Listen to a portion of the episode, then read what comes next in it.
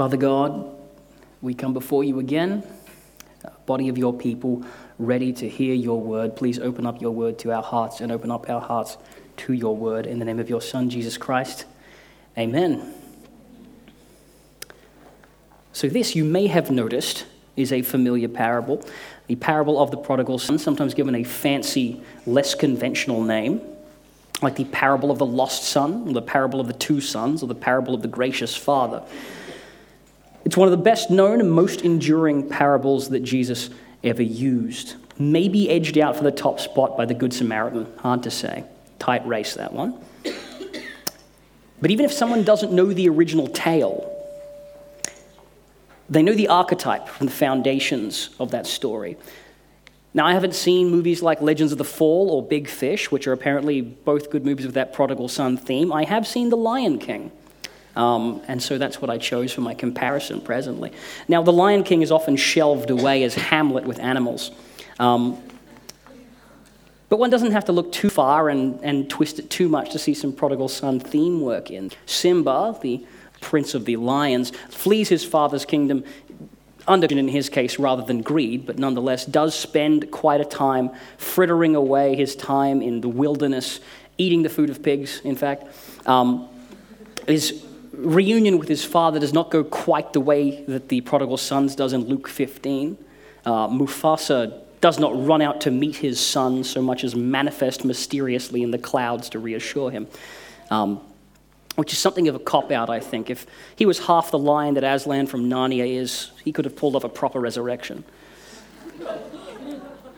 but the great storyteller Jesus told the story most memorable in this first form. The disgruntled son demands free money now to enjoy his inheritance while he is young. His conspicuously agreeable father yields to the demand. A long road trip and an economically punishing bout of wild living later, he finds himself feeding pigs just to get by and feeding them with the food that he wishes he could eat, literally putting this Jewish boy beneath swine on the level of patheticness in the story.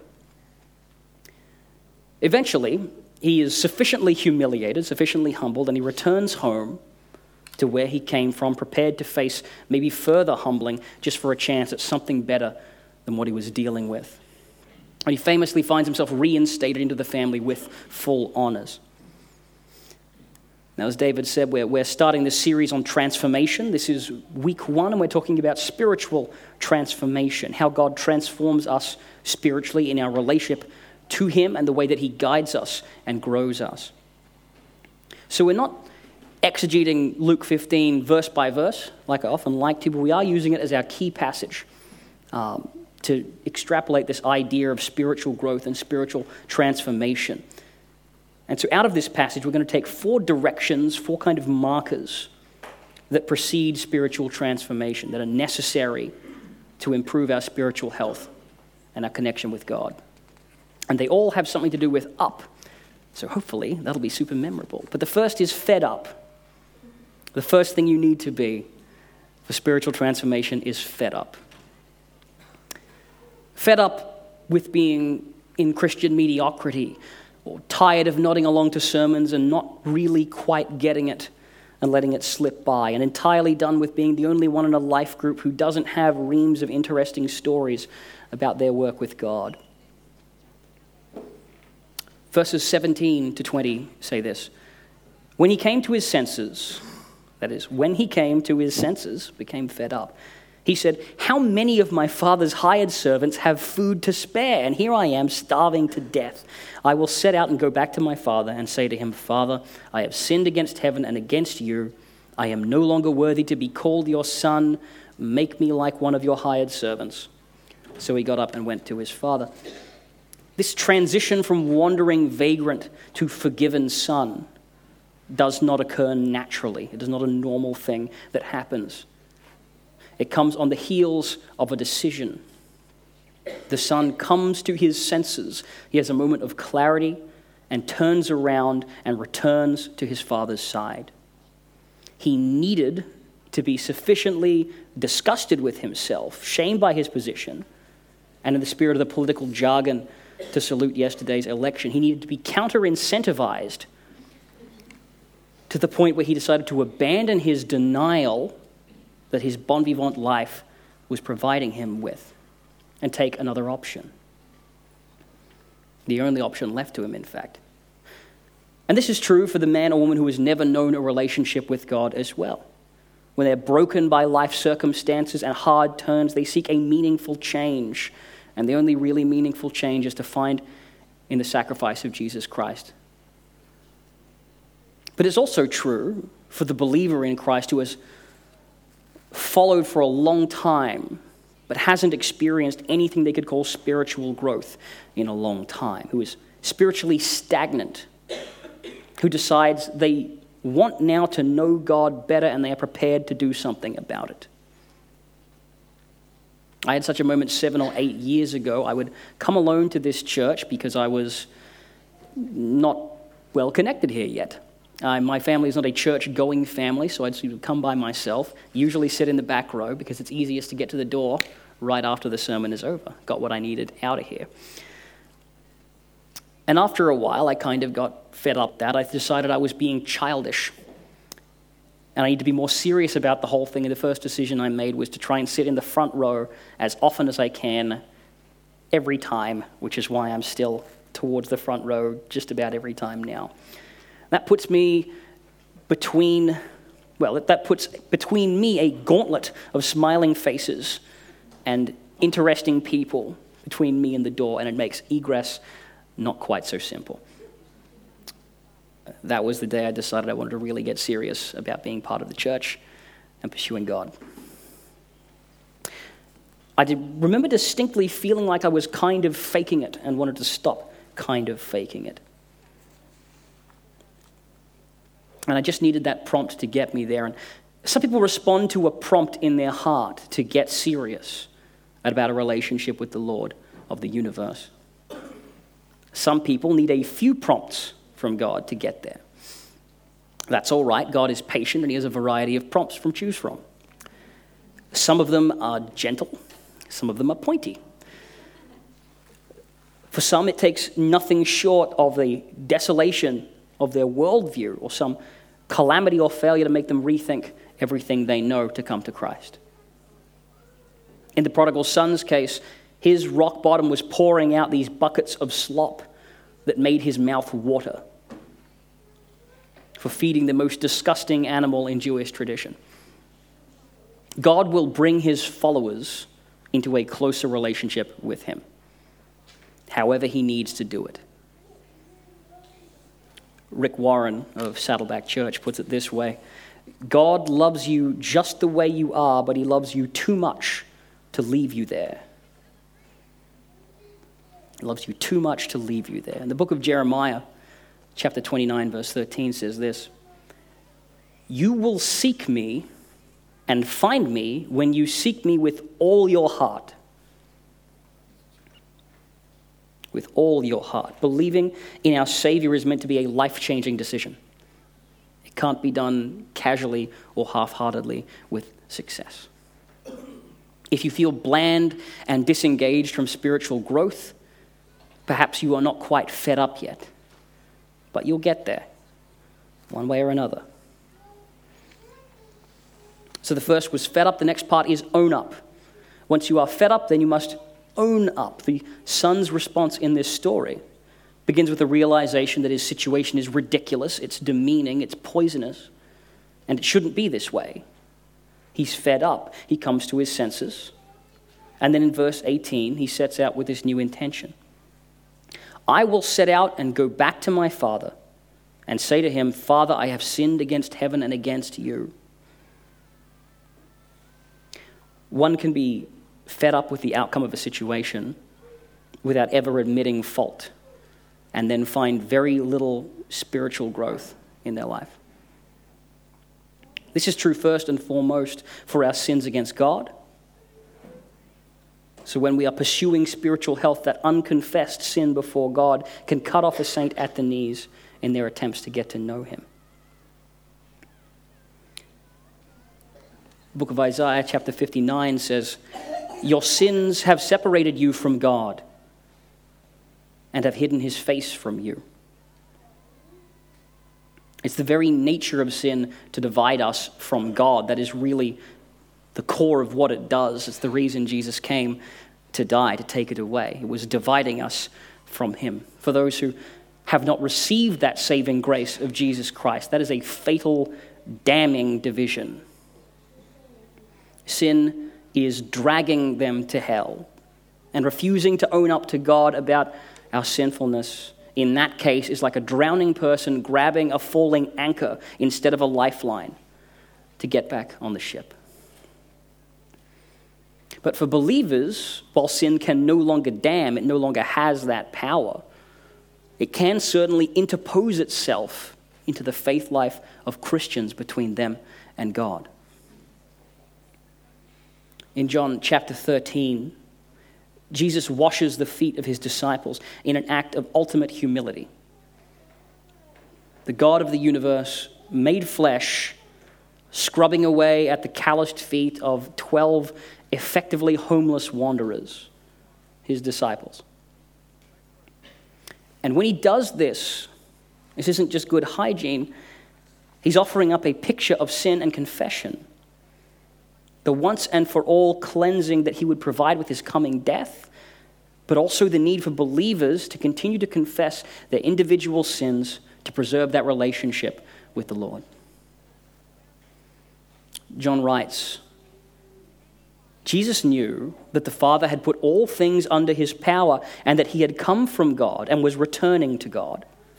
So he got up from the meal, took off his outer clothing, and wrapped a towel around his waist, and after that, he poured a basin of water and began to wash his disciples' feet, drying them with the towel that was wrapped around him. He came to Simon Peter, who said to him, Lord, are you going to wash my feet? Jesus replied, You do not realize now what I am doing, but later you will understand. No, said Peter, you shall never wash my feet. Jesus answered, Unless I wash you, you have no part with me. And then Simon Peter does an amazingly quick about face. Then, Lord, Simon Peter replied, Not just my feet, but my hands and my head as well. And then Jesus shoots him down again. Poor Peter. Jesus answered, Those who have a bath, who have had a bath need only wash their feet. Their whole body is clean. And you are clean, though not every one of you. For he knew that one was going to betray him. And that is why he said not everyone was clean. Judas was not clean because he was not a genuine follower of Christ. He hadn't received that washing to take away his sins. And in some way, the disciples already had. They were on that trajectory, they were part of God's family.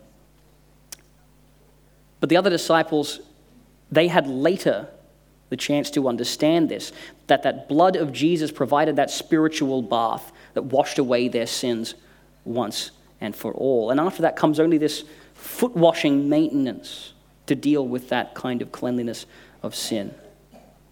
That confession, that regular returning to God, the keeping short accounts and owning up to God about what we've done. And likewise, admitting our culpability in sinning against one another is critical because loving God's people is part of the way we go about loving God. And if you've ever received an insincere apology, you know the substantial difference between someone being genuinely remorseful about a wrongdoing or just being half hearted. Have you ever received a not quite I'm sorry, but an I'm sorry if you thought? Or a I'm sorry if I came off that way, or I'm sorry you feel that way? Not at all morally satisfying or relationship repairing as an actual willingness to accept responsibility. Now, on the flip side of that, have you ever expected a confrontation with someone and then spent half an hour or more rehearsing what you're going to say in your head, mapping out the conversation, and imagining how clever you're going to be when you guess their every word? They'll bring up this, and I'll be like, hmm. And then they'll go, but I'll say, hmm. And that will show them and it'll look like I was making it all up on the spot. But when you speak to the person, you get halfway through the first line I've got a bone to pick with you, and then they own up completely. I'm sorry, you're right, I shouldn't have. I thought, but that's no excuse. Morally, that's satisfying to the offense. All you have to deal with then is this wasted script left in your head of the righteous indignation you were going to just pop off. But that's all right, you can use it later on someone else. and to top it off, because of the nature of our Creator as a forgiver and a God invested in our love for one another, there's this natural impulse when someone makes themselves vulnerable to us with an apology to re examine our side of the question. Because when someone says, I'm sorry, the natural impulse is to say, I'm sorry too. Even if you weren't four seconds ago, and now suddenly you are. And as one side lays down arms, it becomes very hard for the other not to, and it requires some real dedication to bitterness or some deep, long running hurt not to want resolution swiftly after that genuine owning up. So we've got fed up, own up, and the third marker now on the way to spiritual growth, offering up. The man in the parable becomes fed up. He comes to his senses. He owned up, I've sinned against my Father and God. And now in Luke 15 19, he says, I am no longer worthy to be called your son. Make me like one of your hired servants. Contrast this make me statement with the earlier verse 12 give me my share of the estate.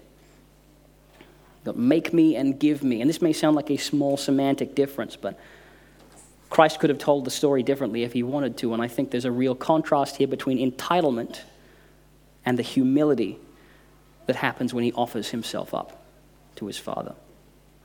When the Son begins his part in the story, he's not interested in being anything but what he wants to be. He has decided that the inheritance that has been promised to him is actually owed to him, he deserves it in some fashion. And he wants it added to him right now. He, the Son, is not the one who is going to change. He is morally right as far as he is concerned. I lost a friend once over something like this when I confronted her about an aspect of her behavior I thought was self destructive. And her response was to tell me, Don't ever try and change my mind about anything. So I had to let that friendship lapse. I had to tell her because I wasn't interested in being part of someone's completely unconditional cheer squad. I have no use for friends who don't care enough about me to warn me when I'm doing something stupid. And I can't imagine being that kind of friend to someone else. But this love me for who I am kind of mentality can run amok. That statement, to love someone just for who they are, is so popularly enshrined, so often repeated, so aphoristically powerful now that it's taken as if it's just intuitively wise on its own, like it doesn't need to be examined, as if there isn't something wrong with it. Who we are changes over time. It changes over time with our experience, our sufferings, our triumphs, our influences. We love people for what we admire in them and what we share with them shared history, shared values, shared blood, shared friendship. This idea that our personhood is made in the image of God is one of our core beliefs in Jesus Christ, in this church of Jesus Christ. But the idea that our personality necessarily carries a divine stamp of approval, that is not one of those things. And sometimes that requires change. So the son in the story confronts the father and says, You owe me one third of your net worth. Two sons, older son gets two shares possibly why the younger son is so miffed right now. Give me that money so I can spend it the way I want to now. And with that, an unspoken but implicit if you respect me or love me as your son, you will do this for me. Because the father could say no, but he's not going to. Realistically, he has two options here. He can say no and risk his son becoming further embittered and closed off from him or he can yield to the demand and hope that the exercise would be so, dist- so uh, instructive that would humble him and bring him back around.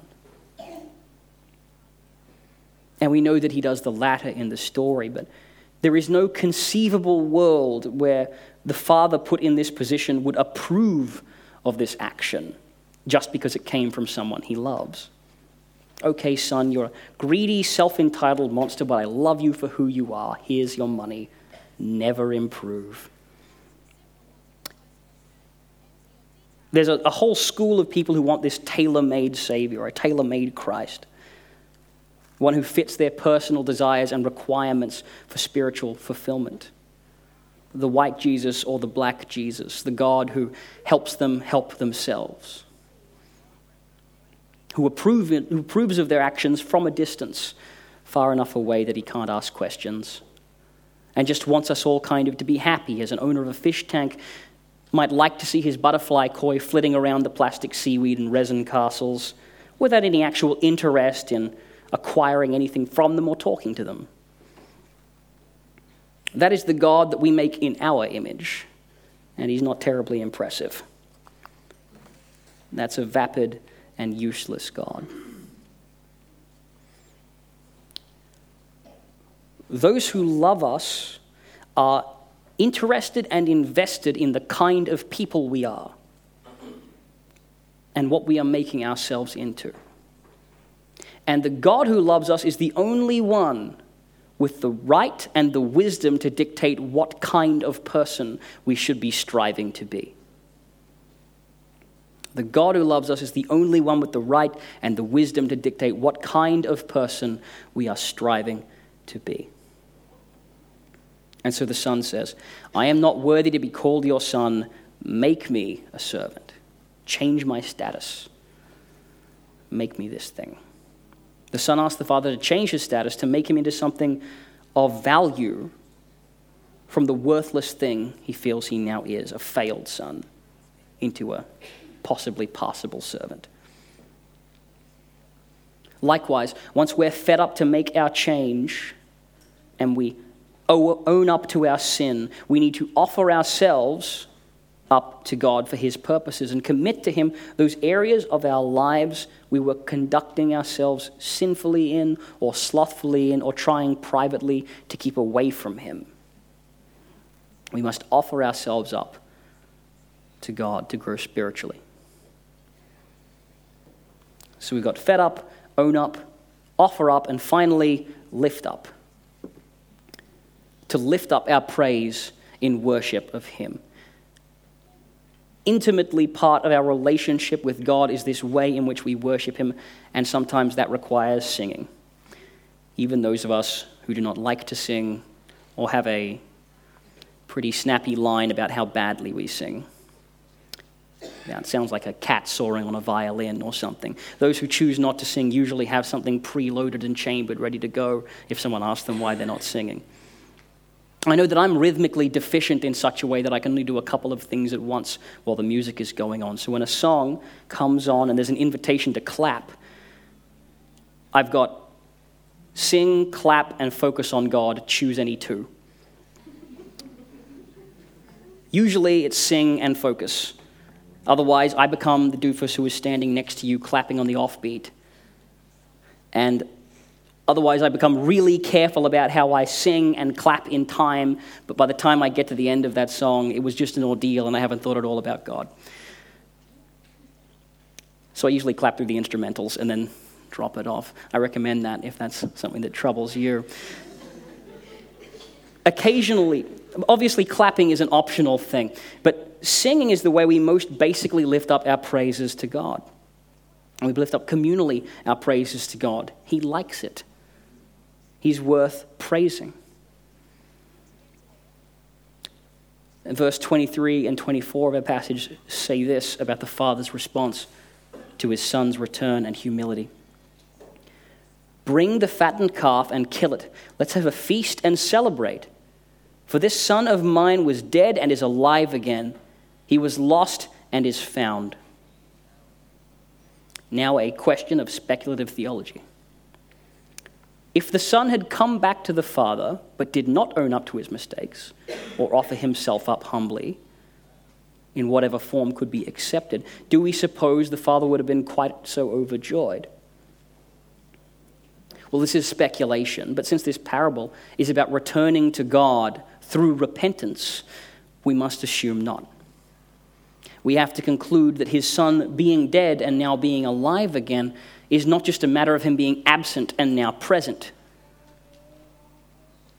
but it's about the loss and the regaining of that loving relationship that started fraying apart when the son made that selfish demand and broke away from the father. And the father's response in this is to celebrate. He celebrates, he invites his redeemed son to celebrate, he invites his workers to celebrate. And these earlier verses in this chapter, in chapter 15, contain two mirror parables of the prodigal son, two that are, have the same, uh, same message in them. The first is the lost sheep, where the shepherd goes off to find his lost sheep, finds it, and then invites his neighbors over, saying, Come rejoice with me, for I have found my lost sheep. The next one is the parable of the lost coin. It ends with the widow who loses a coin, constituting a significant amount of her net wealth. She finds it again, invites her neighbors over, saying, Rejoice with me, for I have found my lost coin. Now, there is a pattern here, and it doesn't require a lot of investigation to find out, but somehow we miss it often when we're gliding over these passages. I know I have. It's possible to have an image of the Father, an image of God, as this austere, unmoving, shining figure on a throne. Something like the Lincoln Memorial if someone spangled it with LEDs. But Jesus tells us three times here that the author of our lives and the creator of this world does not just command us to celebrate, or does not just command the angels to celebrate, but he himself celebrates when his lost ones are reunited with him. The God of this world celebrates when we return to him. And if the eternal God is celebrating our return to him through the cross of Christ, how could we ever justify praising his goodness with anything less than a full heart and a full voice? So once we're fed up, we can repent and own up. And once we've owned up, we can offer ourselves up to recommitment to God's will for our lives. And once we've spiritually washed our feet in this way, we must lift up our voices and praise Him. We must lift up our worship to Him who washes us and saves us. Lest we think for a second that our spiritual health depends on our striving rather than the saving sacrifice of Jesus Christ. We remember that we weren't just spiritually dirty before Christ came to us, we were spiritually dead. And Christ's sacrifice regenerates us. It raises us back to life spiritually and into a relationship with Him. So let's lift up our prayers to God now, and then after that, we'll lift up our voices again to worship our Savior God. Let's pray.